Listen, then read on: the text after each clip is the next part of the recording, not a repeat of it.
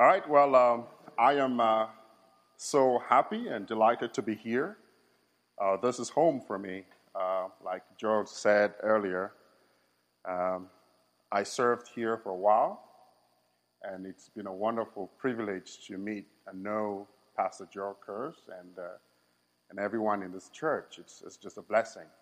And it's amazing to see new more faces. And this shows that God is at work and, uh, and the Spirit is moving. Amen? Well, today I would not go into details about me. Uh, Joel has already said that, so I'm going to go right into the subject matter for today. So I will be talking on Christian roots in Africa, perspectives on genuine Christian praxis in the African American community. Now, in the 16th century, Martin Luther and other notable reformers like John Calvin rose up against the Roman Catholic Church, leading to the establishment of the Protestant movement across Europe and eventually to the rest of the world. Now, many Protestant adherents believed that since salvation was by grace alone through faith and not of our own works, God does not need the efforts of anyone to save the unreached people. And so no effort whatsoever was made to reach the lost. But in the wake of the 18th century, uh, this thinking began to change. Now, this was mainly thanks to the thoughts and efforts of William Carey. Now, William Carey was a British missionary who made epoch making decisions and steps that changed missions for good. And so he published one of the greatest missionary treatises in English, which is entitled An Inquiry into the Obligations of Christians to Use Means of for the Conversion of the Heathens. Now, Carey challenged the Christians of his day with a famous quote Expect great things from God, attempt great things for God. And the result was significant, as many Protestant denominations started sending out missionaries to different parts of the world, including Africa. Now, today, the legacy of the missionaries in Africa can be seen in the fact that about 24% of Christians in the world today live in sub Saharan Africa. And according to the Pew Research, uh, it is believed that over 75% of blacks in America today identify themselves as Protestant. Now, when the Europeans went to Africa in their numbers, they claimed uh, to do so under the premise of going to convert the locals to Christianity. Now, while some stayed true to this goal, many missionaries, however, aided in the colonization of Africa by working with European colonialists. Now, and in most cases, um, conversion in Africa looked more like European capitalism and the conversion and plunder of African resources. Now, as Africans became enlightened, their eyes were opened to the exploitative realities of the Western missionaries. And so by the end of the 20th century, many African scholars and thinkers started speaking against Western missionary presence in Africa. A notable figure who was very vocal about African um, Western missionary presence in Africa was Desmond Tutu. Desmond Tutu is known for making this statement. He said, When the missionaries came to Africa, they had the Bible and we had the land. They said, Let us pray. We closed our eyes. When we opened them, we had the Bible and they had the land. Another notable African religious thinker who is known to be vocal about the missionary presence in Africa, is a Kenyan religious scholar called Ngugi wa Thiong'o. Ngugi once said that Western missions were part of the imperialist project in Africa. So the missionaries were made to hold the Bible in the left hand and the gun in the right hand. The white man wanted us to be drunk with religion, while he, in the meantime, was mapping and grabbing our land and starting factories and businesses on our sweat. Another good example in this light is Chinua Achebe from Nigeria. Chinua Achebe once said, The white man, the white religion, the soldiers, the new roads, they are all part of the same thing. Now, in the African American community, these same thoughts resonate mostly through the hip hop culture. Now, hip hop artists have been very instrumental in communicating that Christianity is the white man's religion, or that it is the religion of slave masters. And so being African or black means not being Christian. Now, over the years, different hip hop artists have communicated different ideas against the white Christianity. For instance, some artists like Ice Cube, in his album Death Certificate, endorses the Nation of Islam as a more black religion suitable for the African people or for the African American people. Another hip hop artist like uh, in his album um, Gaining One's Definition, he advocated that Africa, um, African Americans may define themselves by choosing bits and pieces from different religions, from Christianity, from Islam, from Buddhism, whatever it is, just pick out whatever is good for you. Don't, don't, don't be stuck with Christianity alone. Another good example to note here is Nas. Nas, in his album Present, he outrightly rejected religion and said it was exploitative and it has no place in the African American community. Now, but is Christianity really a white man's religion or the religion of slave masters, as our notable hip hop artists seem to be saying? Did Christianity in Africa originate from the efforts of Western missionaries? It seems to me that the outburst against Christianity today as a white man's religion is as a result of ignorance as well as the misunderstanding of the actual history of the Christian roots in Africa.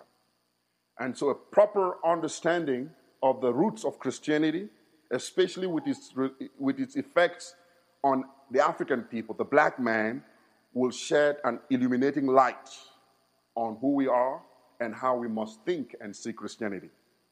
Now, against the backdrop of the negative influence of hip hop culture and the bashing thoughts of some notable African scholars against Christianity, it is important for genuine Christians in the African American community to understand the actual roots of Christianity, which is embedded in the history of African Christianity.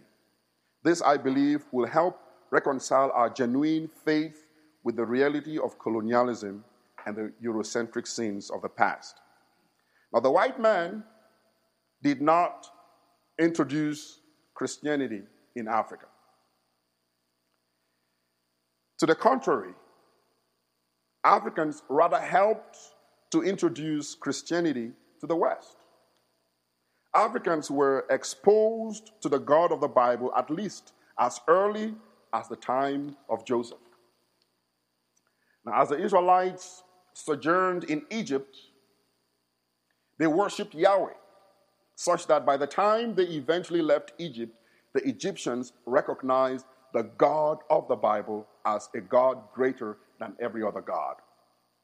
Now, about 1500 years later, we learn that in a bid to protect uh, Jesus from the wrath of Herod, Mary and Joseph took Jesus to Egypt. That's recorded in Matthew chapter 3, verse 13. Again, the people of Africa were exposed to the God of the Bible in the person of Christ Himself, even though they did not know it. Now, about 30 years later, when the, the weak and battered Christ walked towards his execution, it was an African man named Simon of Cyrene. That's in Libya. Cyrene is in Libya. This is the person who helped carry Jesus' cross, as recorded in Mark chapter 15, verse 21. Now, the Apostle Mark mentioned that he was the father of Alexander and Rufus. Now, the inclusion of their names in the account suggests that the two were of some significance or some significant standing in the early Christian community. Otherwise, uh, Mark would have not mentioned their names in the account. So, this is another sign to show um, an instance where there is a meaningful African involvement in the very, at the very beginning of the Christian journey. Now, another good example is on the day of Pentecost. It is believed that of the 3,000 men and women who were converted that day, some of these converts came from Egypt, from Libya, and from Ethiopia. And it is believed that these people took the gospel back to Africa. Thus, the gospel after Pentecost officially made its way to Africa not in the 17th century when Western missionaries went to Africa, but in the first century when these converts took the gospel back to Africa. Now, in the Gospel of Acts, we learn that there were several Africans who played key roles in the spread of the gospel beyond Jerusalem. One of such examples would be Apollos, who was a, a, a co worker with the Apostle Paul. And Apollos was from Alexandria. Another good example is Lucius, who was from Cyrene, and Cyrene is in Libya. We see that in Acts chapter 13, verse 1. So we see again the presence of Africans playing meaningful role in the Christian journey right from its very beginning. Another good example to cite here is the, is the, situation, is the case of the Ethiopian eunuch. Now, we believe that um, Philip helped him understand uh, the Bible actually says that Philip helped him to understand the, the words of the prophet Isaiah. And when he got he, when, when he got the word, he said, I want to be converted. And the Bible teaches us that he was converted, he was baptized, and he joyfully took this message, this gospel message, back to Ethiopia. So you see, an indigenous African took the gospel back to Africa. Now, now just as the gospel moved into Africa from Jerusalem, it eventually moved from Africa to the West. Over the next several hundred years, Africa saw the rise of great theologians and thinkers, such as men like St. Augustine of Hippo, which is in present day Algeria, men like um, Athanasius of Alexandria, present day Egypt, men like um, um, Origen of Alexandria, and Tertullian of Carthage, which is present day Tunisia. So these men had a tremendous impact on the core doctrines of the Christian church, such as the doctrine of the Trinity, the doctrine of salvation, the doctrine of the church, and so many other doctrines. Now, their impact was so widespread, so much so that the Western missionaries who came to Africa about 2,000 years later brought with them an understanding of Christianity that was heavily shaped and influenced by Africans without even knowing it. So when they came back to Africa with the gospel, the reform evangelical gospel, they thought they were introducing it to Africa, but they brought back to Africa what Africa brought to the West. So it is important to note again here, especially as it um, relates to the African American community, that the, the Christianity that the slave masters introduced to, to their slaves in the 17th century and the 19th century was heavily shaped and influenced by Africans in the persons of these great theologians who existed in the first few centuries of the Christian religion or the Christian faith. Now, even though even though some hip hop artists will agree that Christianity did not originate from white Americans. However, they still um, um, brandish Christianity as a white man's religion because it was, however, still introduced by the white man. A good example here is, is Erascas. He, in his, one of his raps, he said that the white Romans established Christianity. Now, he believed that Christianity came from this white Roman culture. That, so, is that true? Most of these hip hop artists that sing so well and communicate this idea against the, about the whiteness of Christianity, is that really true? Such as Rascas's um, message to the African community. Don't believe in that because it was introduced by the white Romans. Did the white Romans introduce Christianity as Rascas claims? But certainly not. Now, the doctrine, the, the Christian doctrines were formally codified. They were formally codified by church councils. If we were to ask uh, the question, who codified Christianity? It is these councils that came together. One of these, one of such councils is the Council of Nicaea. Now, these councils were attended by bishops from all over the then Christianized world. It was not just from a group of white people from a certain region, it was attended by bishops from the east and from the west. Now, in the case of Nicaea, those who attended this council that led to the formation of the Christian doctrines, it was attended by theologians or bishops from the West, including African bishops, and bishops from the from rather from the East, including African bishops and bishops from the West. And the predominant bishops were actually the bishops from the East. So we had a less representation from the West in the Council of Nicaea. Now, so so you see here that there was an African presence at the time when the very core values of the Christian faith was, was formed. So whenever a black dude in his song or in his thoughts raises up his voice and says, um, Christianity is a white man's religion, they are not only expressing their ignorance, but ironically, they are crediting the white man with undue credits. And the more you call Christianity a white man's religion, you are taking something that was by no means white and make it white. The more we keep saying it in the African community that it's a white man religion, it is white because we said it is white. But in its roots, in its nature, it was not white.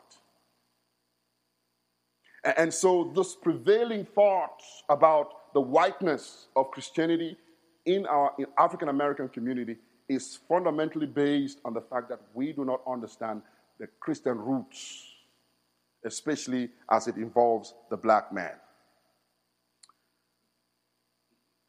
So the question then is if what I'm saying is true, how should you or how should we, as an African American or as a faithful Christian, how can you reconcile your faith with the, with the realities of colonialism and the Eurocentric scenes of the past?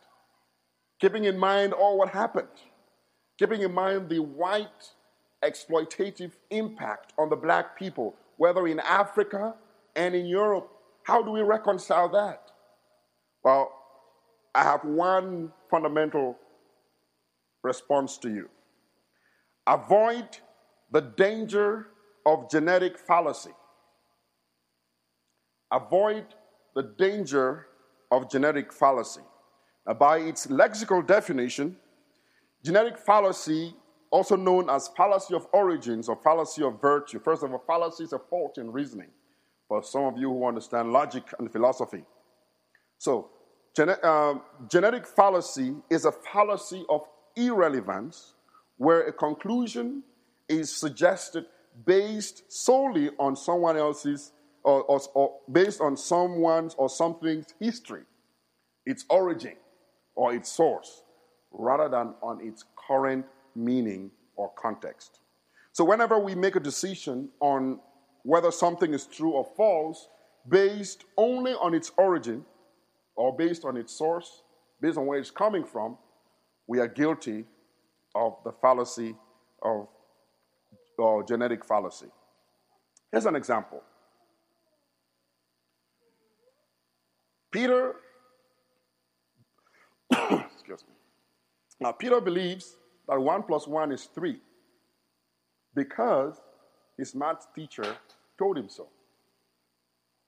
Now, this math teacher is an authority on matters of, of mathematics. But just because the source of that answer is from an authority, uh, from, from a reliable source, does not mean it is right.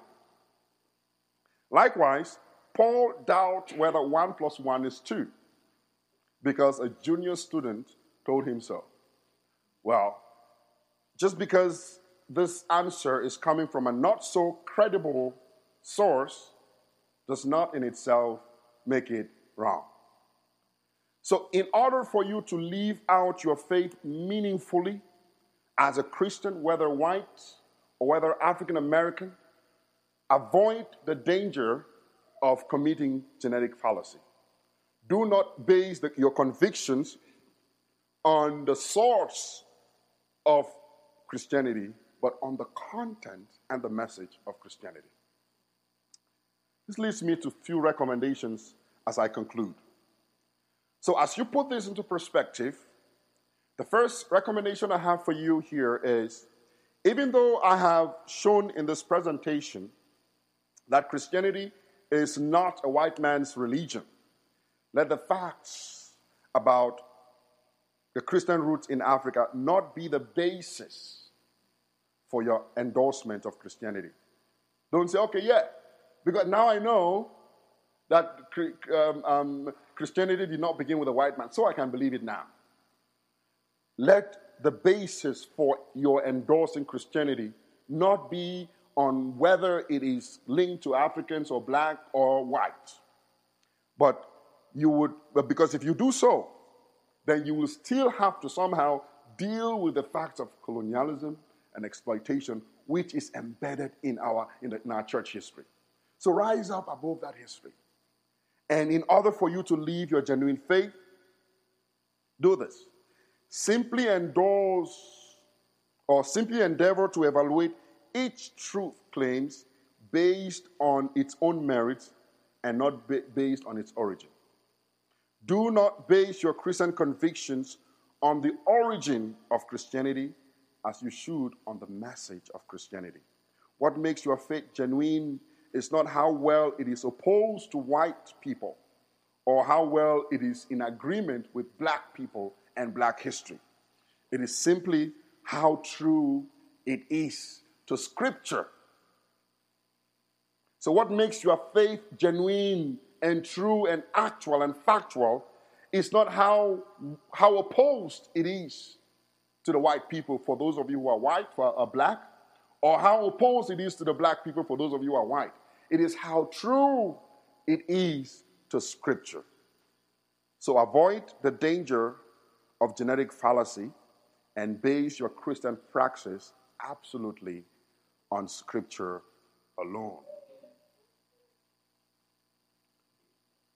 Sola Scriptura is a Latin phrase that is often used in the Reformed evangelical circles to encourage a Bible centered, God honoring Christian practice among Christians. Rise up from that history that is, that is intertwined with, with, with, with hate and pain and, and, and all of those baggage. Just rise up from all of that and base your Christian practice absolutely on Scripture alone. We learn from David. David said, How can a man keep his way pure? As an African American, as a white person, your major concern is how can I keep my way pure? It's not how can I be, black or how can I be white. No, how can I keep my way pure in a way that God will look at me and say, Well done, thou good and faithful servant. How can I keep my way pure? And in response, he said, By keeping it in accordance with the Word of God. So, hip hop culture tells you in order for you to have your life straight, get off Christianity. That's how you get your life straight. But the Bible teaches you that in order for you to have your way pure before God, you should keep it in accordance with the Word of God. And David heeded to that advice that he gave him himself, and he said, Thy word have I hidden in my heart, that I may not sin against you. So, what drives you? What drives you as, a, as an African American living in Baltimore? What drives you as a white person living in Baltimore? Is it the history or the facts of Christianity which is embedded in Scripture? What we teach in the evangelical circles is sola scriptura, Scripture alone. When we, we, when we, are, when we all fight towards adhering to the teachings of Scripture, we will be reconciled. Because as the Bible teaches, if we walk in the light as Christ is of the light, we will have fellowship with one another.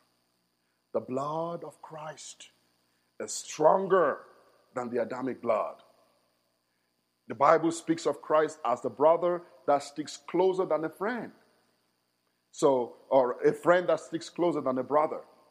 And so we must think of Scripture alone as the only way. And Scripture does not, there is no race or color in Scripture. The Bible speaks of it. In the eyes of God, there is no slave or free, there is no black or white, there is no Jew or Gentile. We are all one in Christ.